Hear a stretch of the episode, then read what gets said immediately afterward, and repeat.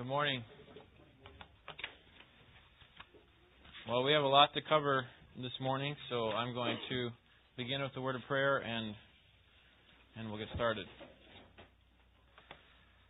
Father, you are God, and there is none like you, and we thank you that um, that you allowed Jesus Christ or Christ to come to this earth, become a man, and to live and to die for us, so that uh, we could have reconciliation with you. There's no other way for us to be made right before you apart from Him. And so we're thankful for His incarnation and for His uh, crucifixion, resurrection, and His subsequent ascension. And we know that He now reigns at, at your right hand and will reign on this earth in the millennial kingdom and eternally in the new heavens and the new earth. We pray that you'd help us to be able to have perspective this morning and illumination as our minds are changed to think rightly about our Savior. We pray in Jesus' name. Amen. All right, this morning we are on the doctrine of Christ, and next week we'll look at His works. Today we want to see uh, Jesus Christ as He is. And um, this is one of the greatest mysteries of all time that you have God uh, becoming man. And uh, when we talk about uh, the the person of Christ or the the doctrine of Jesus Christ, um, it might be helpful just to have a summary statement here. So I put this on your handout here. Jesus Christ was fully God and fully man in one person and will be so forever. Um, God taking on human flesh. The Old Testament talks about this, the New Testament affirms it, and uh, we'll see the importance of it as we look today. I mean, it's, it's very, when you think about it, you have a baby in a manger, man, while at the same time he is upholding the universe with his power. Colossians chapter 1, verse 17. That, that, that was what was going on. Uh, at the same time that he's providentially ruling all things, he's also a baby, uh, a helpless little baby in in a in a manger in Bethlehem. And so this is the great mystery. How does the human nature and the divine nature work together? Uh, how can these things coexist? And uh, perhaps the greatest explanation comes from John chapter 1. And uh, I'll just read a few verses here. John chapter 1 says, In the beginning was the Word, and the Word was with God, and the Word was God. He was in the beginning with God. And then verse 14, the Word, speaking of Christ, became flesh. And he, he made his dwelling among us. And we have seen his glory, the glory of the one and only who came from the Father, full of grace and truth. Jesus was fully God and fully man and yet uh, he was, although he was, he had distinct natures. That is, humanity. He was human and divine. He was still united as one person. And um, so, so we may be thinking about this and, and say, well, it doesn't really matter. I mean, why does this really matter? Who, who really cares that Jesus was man, Jesus was God? I mean, what's the, what's the what's the importance of this? Turn to uh, 1 John chapter 4 with me because John tells us why this is important. We don't want to minimize this. We don't want to just uh, leave it to mystery and say, well, we can't fully understand it, so just give up on it. We can understand it to the extent that the Scriptures explain it,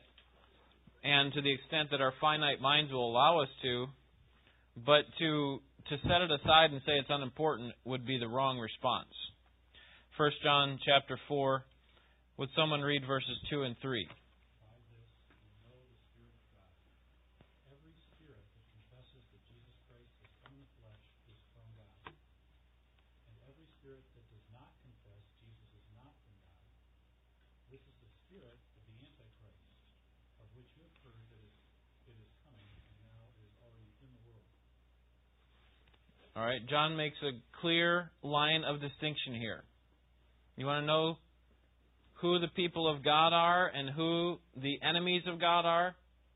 The people of God are those who confess that Jesus came to earth, that he he was uh, incarnated, okay, that that he actually became flesh. And if a person denies that Jesus came in the flesh, then John says very clearly he is not of God. In fact, that's the spirit of Antichrist, which is coming into the world and now is. The point is, there's many Antichrists that that have come. There's many, many false uh, false teachers that, that teach this.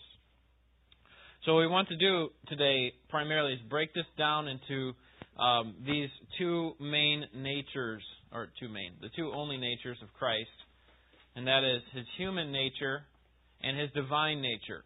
Okay, that is, he is both human and divine. We're going to spend a lot of time on his humanity because we tend to minimize this one more than the other. We, we, we don't have a lot of trouble understanding that He is God. The thing that, that we have trouble understanding that He was fully man. Uh, we, we usually think that He's partially man or that He took on some of what we had, and, and so there, he, wasn't he didn't fully um, he didn't fully become man. So let's let's talk about first of all why did Christ have to be human? Why did Christ have to be human? What's the importance of Christ becoming human? Number one, last week we talked about um, representative, our representative father in Adam, that because Adam sinned, we all sin. That we have a sin nature because of Adam. And I said last week that you may not think that's fair. That that we have to have Adam as our representative, but but if you say that, then you also have to say that this is not fair either. Okay, so here's the point that because one man sinned, we all sinned. But then Romans 5:19 says, because of one man's obedience, all are made righteous. Okay, that is all who are in Him.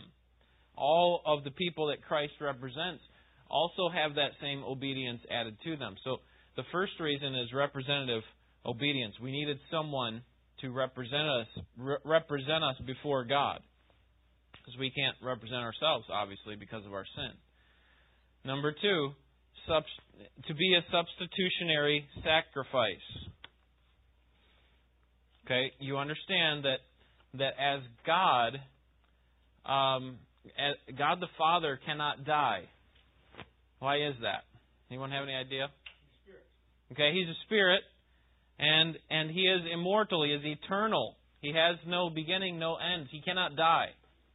And so in order for us to have someone to die for us, it had to be God. He had to be perfect, but he also had to be man in order that he could die. You see? So he's our substitutionary sacrifice. Number three, to be our mediator. We needed Christ to represent us to God and and to represent God to us. Turn to Job chapter 9 Job chapter 9, verse 33.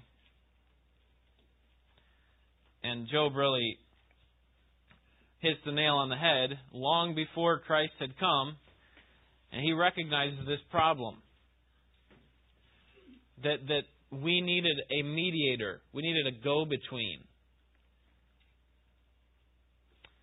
Someone read verse 33, Job 9, 33. there's no umpire between us. All right, Job's Job's uh, concerned here. He's talking with his friends, and he says,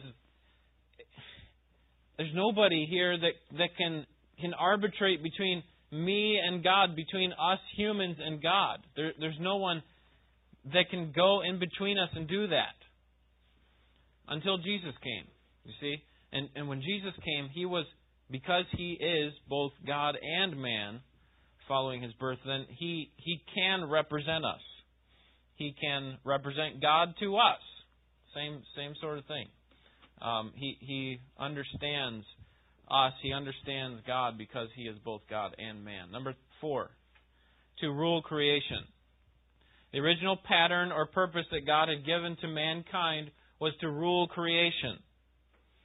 And of course, man failed in that. They didn't fully do that, and now uh, creation is somewhat in uh, chaos until Christ comes to reign, and he will, at that point, rule creation. Not just other humans, but all of creation plants, animals, uh, weather, everything.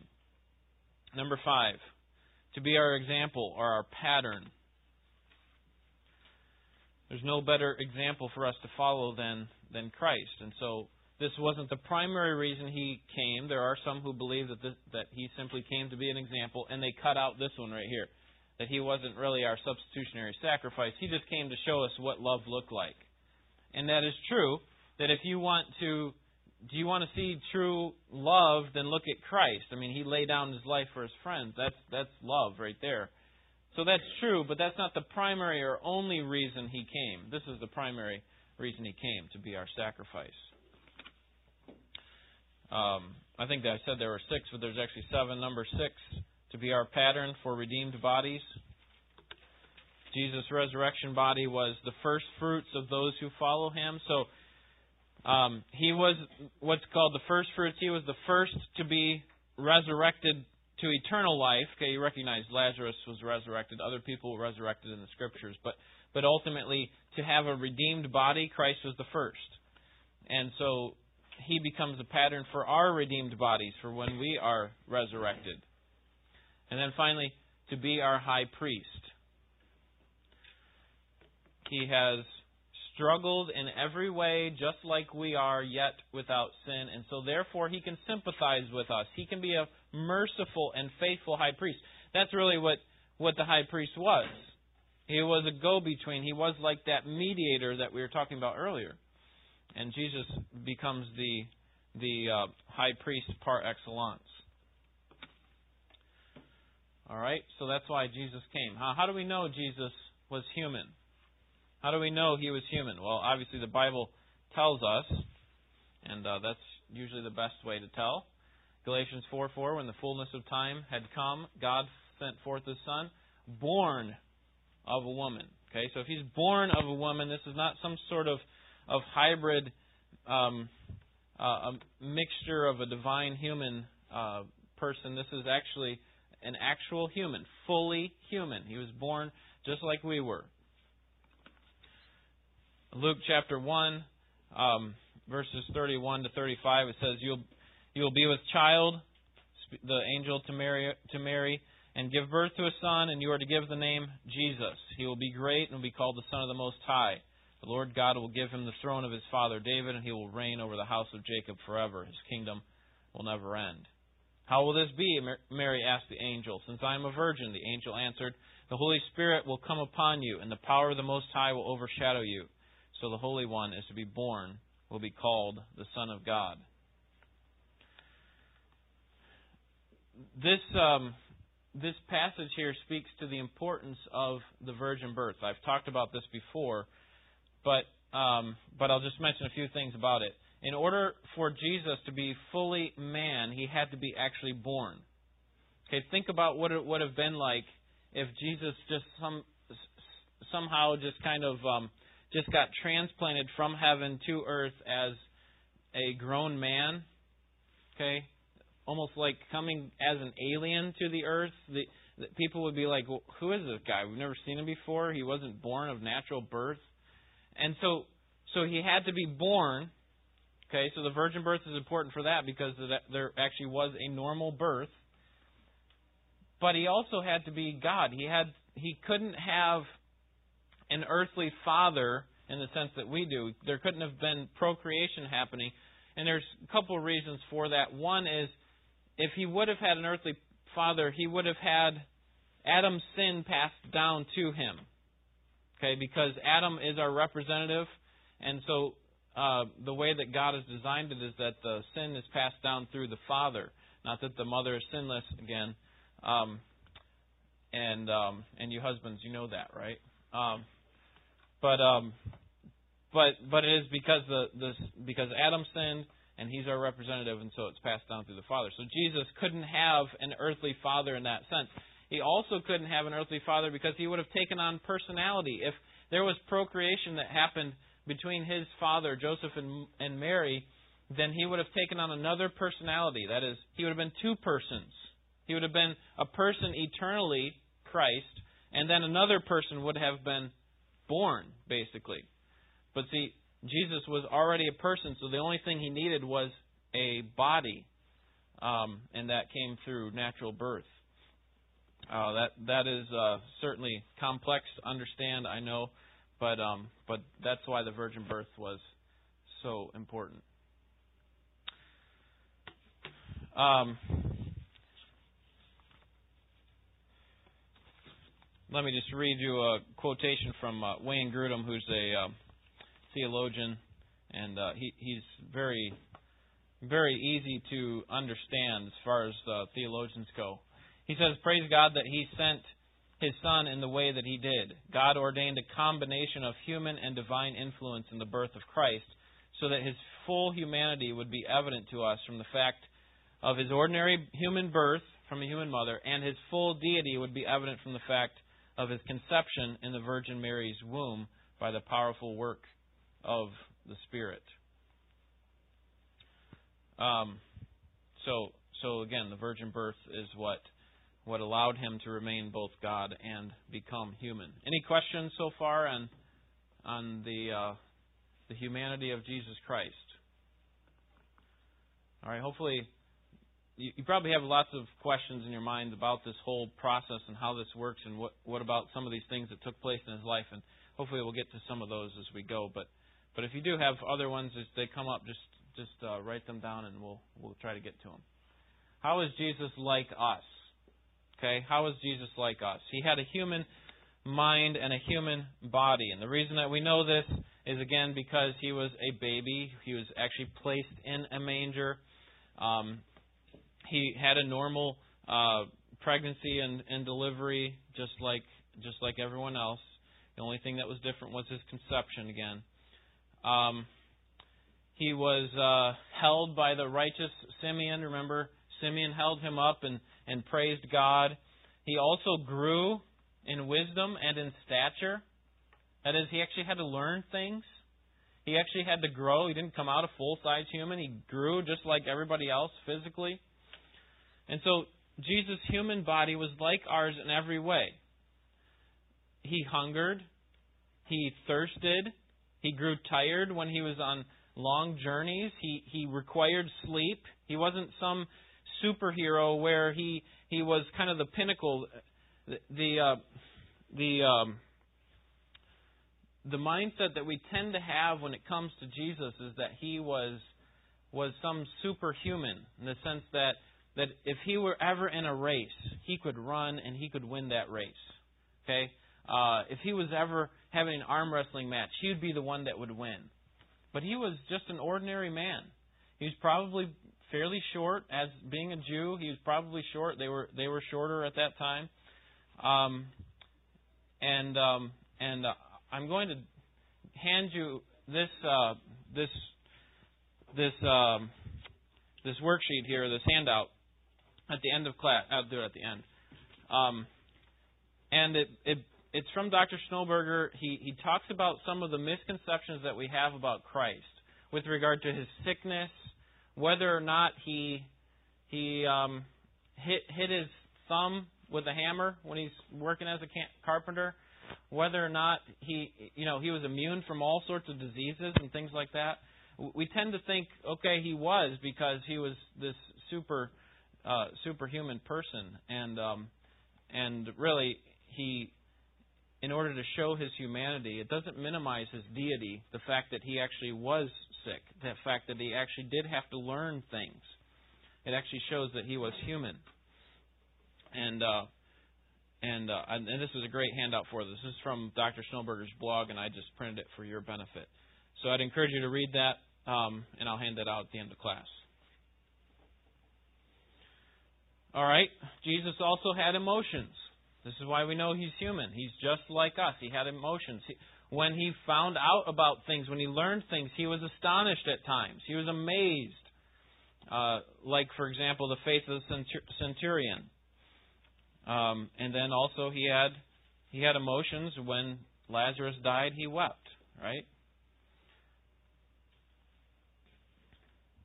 So Jesus was like us in every way, yet without sin. And that's really the answer to this next question how is Jesus different from us? How is he different from us? And that is that he was without sin. He had no sin nature. Um, he he was not born in sin like we are. He was not conceived in sin. Remember, David says uh, in Psalm, I think it's 139, when he's talking about how he's fearfully and wonderfully made. He says, "In sin my mother conceived me." That is, from the very time I was in the womb, I was I was in sin. And um, and again, we we do sin by choice, but we also sin because of our sin nature. And this is important that Jesus was sinless because um, it shows us that He is our merciful and faithful high priest.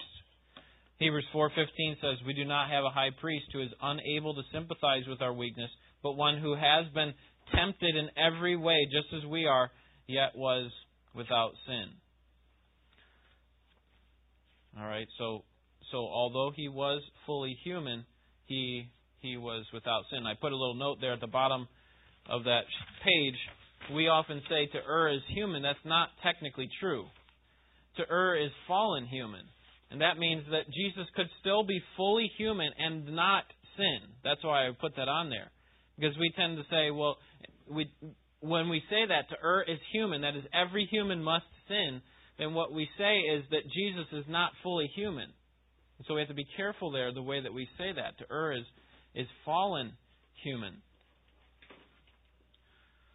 All right, further evidence of his humanity. This is, um, to me, very interesting. Um, in fact, let's turn to Matthew chapter 13.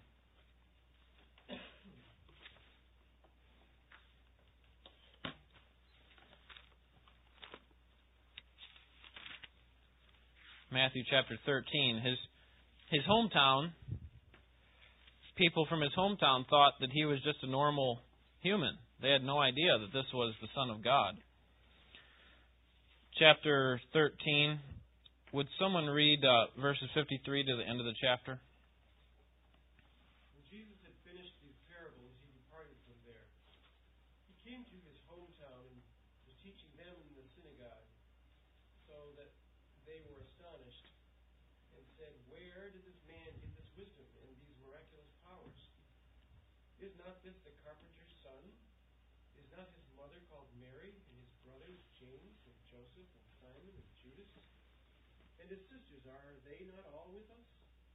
Where then did this man get all these things?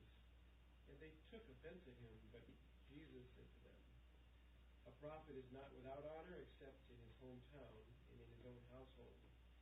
And he did not do many miracles there because of their unbelief. All right, so when Jesus came back to Nazareth after being gone uh, for a while, people are confused. When he was walking around among us, he didn't have some some holy glow or a halo over his head that set him apart as some godly person. He just seemed like an average Joe to us. Right? So where did he get all these miracles? Isn't this the same guy that was Mary's son? And who had these brothers, James and Joseph and, and Simon and so on? I mean, this guy is just an ordinary man. How can he do all these things? And so what that tells us is from the time of his birth, not that he okay, he he kind of um, took on deity at some point. Like some people say, well, he wasn't really human until he got to, until his baptism. When he was baptized, then that's when he became. That's when Christ entered Jesus' body and all this this nonsense. No, Jesus, Christ was fully human from the time that he was conceived, and and uh, people didn't see him any differently. And what that tells us is that he was just an ordinary man um, but he was also uh, extraordinary in the sense that he, he was God. Uh, we know this that that by the way that that Christ didn't enter his body at his baptism because can you think of any examples when he was younger than that that that he actually showed that he was of God? Exactly, the temple when he was 12 years old, right?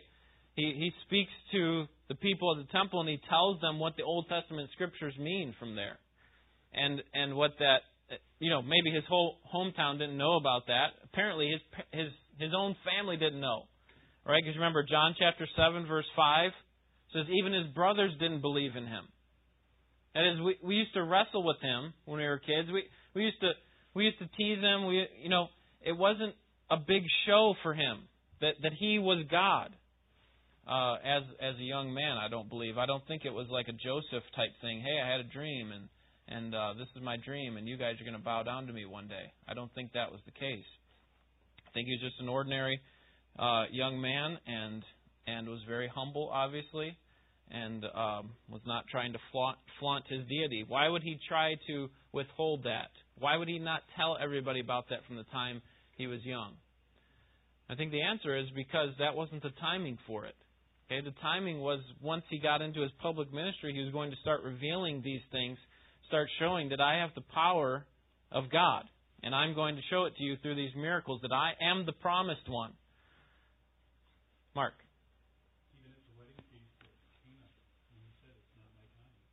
Yeah. Yeah.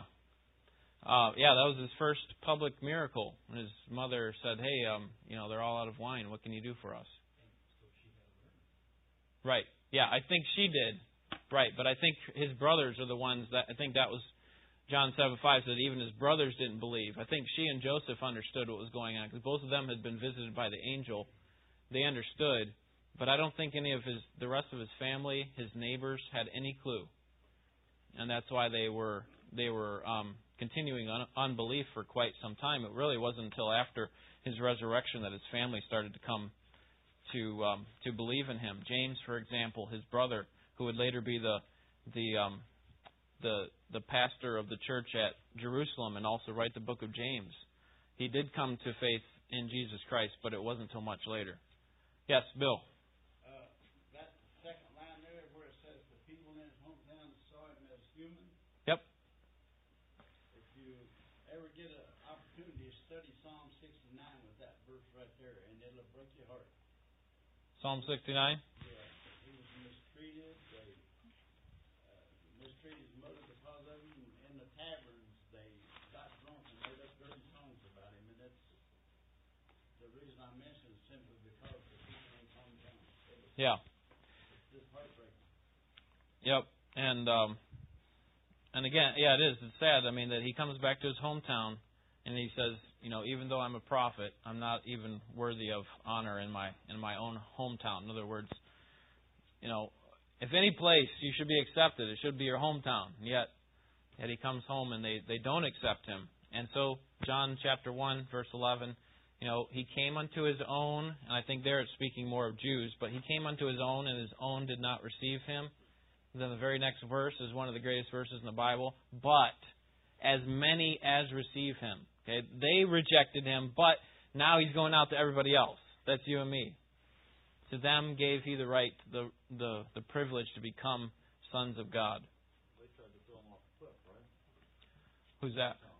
Oh yeah, right. Uh, synagogue. Yeah. Yeah, exactly. So we have people in his hometown and then his own family saw him as human. And I'm speaking primarily, I think Mark brings up a good point. His mother certainly did know. And I, I believe Joseph did, obviously, as well. But as far as his uh, siblings, I don't think they had any clue. All right, well, what is Jesus like now? I, I began with this summary saying that Jesus is fully God and fully man in one person and will be so forever. Okay, so so what did not happen was that he had his virgin birth, he he became human, he died, he resurrected, and then he goes back to being the Logos, Christ, that is. Um, he still is obviously Christ, but but he's also still fully human. And the reason we know that is because of a couple of passages in scriptures, but here's the main one, chapter 1 of Acts, verses 9 through 11. This same Jesus who has been taken from you into heaven, the angel says, will come back in the same way you have seen him go into heaven. That he now has, uh, as a result of this virgin birth, he has forever joined that e- e- uh, eternally that uh, human and divine nature into one.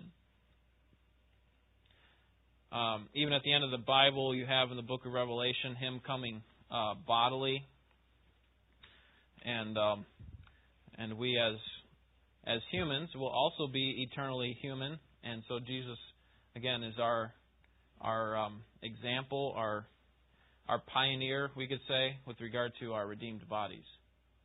That's what Jesus is like now. He's both fully God and fully man, and he is so eternally. All right, so that's um, that's the humanity of Christ. Jesus is fully human, and I would encourage you again to to read through this when you when you get it. Uh, preferably not during the service, but maybe before the service or after. That'd be great. Any uh, thoughts on his humanity, Mark? Fully human, fully God, to the extent that they, there was an awareness, a cross awareness. Um, I think of the um, where Jesus healed the woman. He's walking along the road, Mm-hmm. and all she touched was Yep. his garment. And he perceived in himself that power went out from him. Right. Was that human perception or? Yeah. We'll we'll get to that at the end. How these things two two things work together. There's clearly a distinction between those two, but there's also a unity. So we don't want to try to say, okay, well this was his human nature talking, this was his divine nature talking. We'll get to that when we get to the end. But that is a good question because there's also that phrase where he says, uh, "No one knows the day or the hour, not even the Son of Man." Speaking of me as a human, I I don't even know when I'm going to return, and so so obviously his godness didn't speak to his humanity at that point. There are certain things that, and we'll talk about this when we get to Philippians chapter two. So I think some of that will be answered, probably not satisfactorily because it's very uh, complex, but but um, do the best we can. All right, let's move to his deity. That is that he is fully God.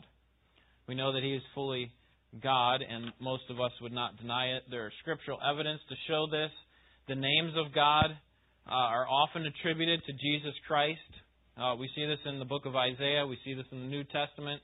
Paul does this throughout his letters. When he begins a letter, he says, Grace and peace be to you from God the Father and the Lord Jesus Christ. That is, the grace that you're going to receive, the peace that you're going to receive comes from, and he links both of them together God the Father and Jesus Christ, um, suggesting that he is fully God. Colossians 2 9 says, In Christ all the fullness of deity lives in bodily form. Hebrews 1 3, the Son is the perfect, exact representation of who God is. You want to see who God is? Then look at Jesus Christ. That's that's how we know. Isaiah chapter nine, verse sixteen. That that's the New Testament. Um, uh, speaking of Hebrews one three and Colossians two nine, and then the Old Testament, uh, Isaiah chapter nine, verse six says that His name will be called the Wonderful Counselor, Mighty God, Prince of Peace, and so on. So that, again, the names of God are attributed to this Messiah, Jesus Christ. And Jesus claims to be fully God. Probably the most, probably the clearest evidence of this comes in John chapter eight when he's speaking to the Jews um, following the the um, the feast of lights, and he says to them, um, you know, um, before Abraham was born, I am, and he he clearly links himself to the God of the Old Testament. They they asked him, how can you know, you know, how how can you know Abraham? You're you're not even 50 years old yet, and and and you're saying that that you knew about Abraham's birth. You don't know that. And he said, before Abraham was born, I am.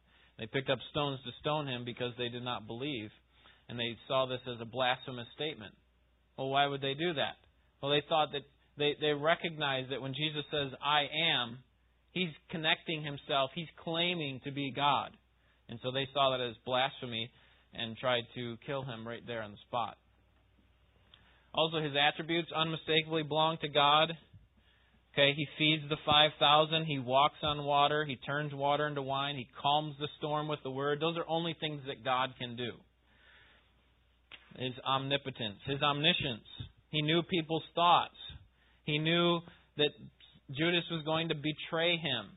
He knew the, the woman at the wells. He knew what was going on in her life. And so on. That, that he is immortal. Um, that that uh, while his as a human he can die, his divine nature cannot die. And so he has the authority to raise his life up again, he says. Okay, so all these attributes speak to the fact that he is fully God as well. Now turn to Philippians chapter 2 because this is um, this is the passage that I think will help address some of the questions that Mark was bringing up. I want to point out there's a typo in the handout. Is there? Yeah. All right. What is it? The third bullet under item six. Immor- oh, immorality. Thank you. Yes, that's not a, that's not an attribute of, of Jesus Christ. Yes, it's supposed to be immortality. Thank you. That I don't usually like when people, uh, you know, tell me about mistakes, but that that was a good one. I need to know about those. All right. So we see um, Jesus in his divine nature shares the divine attributes of God. Okay, he shares the attributes of God, and and Jesus can say to Philip, "If you have seen me, then you've seen the Father." And so some ask, okay, well, what does this mean? Then that that Jesus gave up some of his divine attributes. Look at Philippians chapter two, beginning of verse five. Have this attitude in yourselves, which was also in Christ Jesus who, although he existed in the form of God, deity, did not regard equality with God a thing to be grasped, grasped, but emptied himself, taking the form of a bondservant and being made in the likeness of men. Being found in appearance as a man, he humbled himself by becoming obedient to the point of death, even death on a cross. For this reason also God highly exalted him and bestowed on him the name which is above every name so that the name of Jesus every knee will bow of those who are in heaven and on earth and under the earth, that every tongue will confess that Jesus Christ is Lord to the glory of God the Father. The main phrase that I want to focus on is the beginning is at the beginning of verse seven. But he emptied himself. Okay? He emptied himself and took on the likeness of men, the end of the verse says. What is that referring to? If Jesus emptied himself, did he empty himself of his godness? Of his deity that now he's no longer God or he's just partially God. And, and, and from the rest of the scriptures and from what we've already shown from the New Testament, Old Testament, his attributes, and from his own claims, that's not the case. He's not partially God. So, so when we say that he emptied himself, it doesn't mean that he emptied himself of his deity. It also doesn't mean that he emptied himself of his attributes. That is, now no longer is he all powerful? Is he all knowing? Because we've already seen examples where he is. And so I think the answer is that um, Jesus emptied himself of the, he gave up the independent right to his moral attributes. I think that's the point of it. All the glory that was due to him as being God, he now gave that up to become humble, to become a man, to be ridiculed, and to give up the the independent use of those attributes. That is, I can use these whenever I want, basically. Now I'm going to give them up to, to confine myself to a to a human body. Now, obviously, God allowed him to use those attributes as he saw fit, but that's basically uh, how that worked. The, we uh, we changed the words of the song to uh, I think it's "And Can It Be." We used to sing. In fact, the original words of the song are, "He emptied himself of all but love." Okay, and and the idea that comes that actually comes from Philippians chapter two, but what they but I think the wrong interpretation of it that that God, that Jesus is giving up all of his attributes. That's not what happened. And so now what we sing is, "He emptied himself and came in love." And in fact, that's the way the text has been changed in our hymn books um, and that's a result of people who have addressed this issue that, that Jesus didn't empty all of his attributes out. He emptied the independent use of them, and he still was fully God. Mark. And so then we move to the, you know, the satanic temptation where all these kingdoms shall be yours, and all you have to do, and you know, you can throw yourself off the cliff. You know, even even Satan knows knew that he had uh, he had emptied himself, yet he still had those capabilities, and there was the temptation. Right. Yeah. Um, and I think that that offer that Satan gave was a legitimate offer. too. It wasn't just like, uh, you know, you you know you're going to. Basically, he's saying, I'll allow you to avoid all of this torture that you're going to have to, this removal from God, the the separation from God that he's going to experience on the cross. I'll allow you to skip all that and just become, enjoy all the kingdoms of the world. Um. So, let me just quickly go through these heresies. Okay, and I'll just give you the blanks, and you can. Um, first one is fully claim that Jesus was fully not was not fully God, Arianism. Then Apollinarianism um, claim that Jesus had a human body but not a human mind or spirit. And uh, you have the last two. I want to get to this last part, which uh, really addresses Mark's question from before with regard to his human and divine nature, how they work together.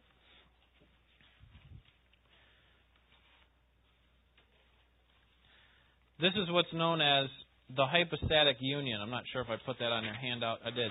Hypostatic union. The, the union of his human and divine nature. We want to avoid those previous things that I just put up there, those heresies that say, well, he, he's only God or he's only man. No, he's fully God and fully man. And um, so we want to see how these things work together. Um, in Matthew chapter 8, we have Jesus asleep in the boat. And and yet in the very next instant, when they wake him up, this is during this huge storm, you remember, that's out on, on the sea there. And they wake him up and they say, Don't you care that we're perishing? And what does Jesus do? He gets up and he calms the storm. He says, Peace, be still. Okay, so we have there a, just back to back, you have the limitation, we could say, of his humanity, his weak human nature that required sleep because he had been staying up for long periods of time, either teaching or praying. Remember, he'd get up early in the morning and go off to places, and people were mobbing him, and it was hard for him to get away. So when they would be asleep, he would be out praying and he didn't have much time to sleep, and so he would, you know, trips like this. You know, people who just uh, work themselves like this, they can sleep almost anywhere, and that's the way Jesus was. He falls asleep in the boat in the middle of a storm, shows his the weakness of his human nature, but then in the very next instant, you see his omnipotence. He's able to calm the storm with the word of his mouth. And um, so we need to recognize that that there is a distinction between Christ's deity, that he is God, and his humanity, that he is man. There is a distinction. Um, but there's also unity there. Although we distinguish between things done, this is from Grudem again, uh, the theologian. Although we can distinguish between things done by Christ's two natures, if we overdo it too much, then what we preach is a schizophrenic Jesus who has two persons trapped in one body. But Jesus in the scriptures doesn't give us that option. He always speaks of himself as I. He never says we. Okay? Uh, the Bible gives us a consistent picture of single person acting in wholeness and unity. And while we can distinguish actions of his divine nature and actions of his human nature to help us understand some things, it's telling that the biblical authors do not find it necessary to try to delineate them. That was Jesus' human nature working. That was Jesus' divine nature working. It just simply says Jesus. And so what we have here is one person, Jesus the Christ, the Messiah. And he has two natures, human and divine. And they, they somehow are unified together. We don't have to always, we need to recognize the distinction, but we don't have to always attribute whatever action or word he said to one or the other. Does that is that clear? Does that make sense why that's important? Okay, so this is this is not the clearest um, thing for us to understand the the, the unity, the the working together. Uh, it really is a mystery the the human and divine natures of Jesus Christ. But perhaps it would be good for us to just consider a passage from Colossians chapter one that I put up here I'll read this for you, and this uh, this I think will speak to to both of these. He is the image of the invisible God, the firstborn over all creation. For by him all things were created, both in the heavens and on earth, visible and invisible, whether thrones or dominions or rulers or authorities, all things have been created through him and for him. He is before all things, and in him all things hold together. He is also head of the body, the church, and he is the beginning, the firstborn from the dead, so that he himself will come to have first place in everything. For it was the Father's good pleasure for all the fullness to dwell in him, and through him to reconcile all things to himself, having made peace through the blood of his cross. Through him, I say, whether things on earth or things in heaven. That the eternal God came to earth and shed his blood so that we could have life. That's the that that is the gospel. That Jesus became man and and died in our place. Any questions on Jesus' humanity, his deity, the um, the union of those two? All right, probably requires a little bit of um, reflecting on for a while. I think that would probably be a good thing. Bill?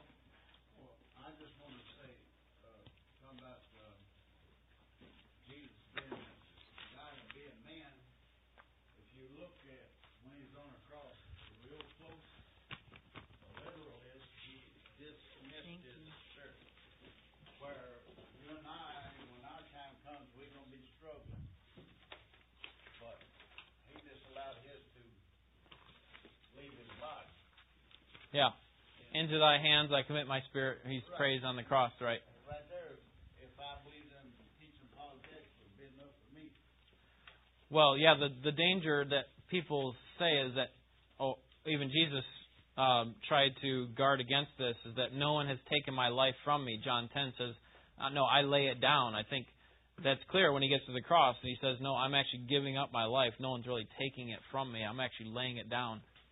Um, Good. Jonathan? I was reading the commentary in, in uh, my study Bible, and it helps a little bit in understanding this emptying kind of the concept. Yeah. You might like say he was putting his outward kind of manifestations of who he was into like another vessel and saying, okay, stay there for a minute, I'm going to go do this and come back and get it later. I don't know how to say it, but because obviously he was God, I mean, you know, he might glow brightly, who knows? I mean, there'd be things right. be obvious that you would be able to see who he was. So he couldn't be like that. He had to be human. Right. And not be obviously God. So. Yeah, and he, I mean, his his human body was subject to all the same um, afflictions that we are. Even though he was without sin, he still had the consequences of sin on his his fallen body. In other words, it was fallen in the sense that all of creation is cursed as a result of the fall, and things like plants, you know, now there are weeds, and animals die, and things like that. Those types of things happen as a result of the fall, and so the same thing is Jesus was subject to the same infirmities that we are, except without sin. Uh, but yeah, we don't want to really picture him like he had some, you know, um, superhero body inside of himself, and so that his real body was just kind of a shell.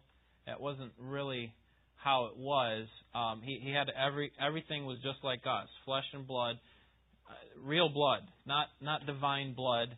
It was real human blood that was shed for us, and and um, so so I, take that Philippians two as as a setting aside the glory that was due to him, the glory that was due to him from being God and being recognized as God, he set that aside to become a man so that he could be humble and and um, not have independent use of his attributes as he as he once had. I think the temptation was that he knew if he wanted to choose, he could take it all back at any time. But he was here for a purpose, so right. He was going to, he was going to fulfill what the Father had sent him to do. Exactly. Yep. All right, let's pray and uh, we'll be dismissed. Father, thank you for Jesus Christ. And uh, certainly today's uh, uh subject and, and conversation has been complex, and uh, we recognize our finiteness and we ask for your help in trying to understand them as the scriptures have laid them out. We want to avoid the heresies that can come from uh, swinging the pendulum too far to one side or the other. We want to understand uh, Jesus Christ rightly, that He was fully human. I thank you for the fact that He did come to earth, that He was uh, born and and lived a life just like us, with all sharing all the infirmities that we do, and and yet was sinless. And we thank you most of all that He was willing to give Himself up for us to die because we could not die for ourselves. We we never would have been able to pay for our own sin. And so the only way that we can have a right standing before you is through Him. And so we praise you for Jesus Christ. And uh, we look forward to seeing His face and be made to be made like Him. And uh, we pray that that day will come quickly as He returns in your timing. We pray in Jesus' name. Amen.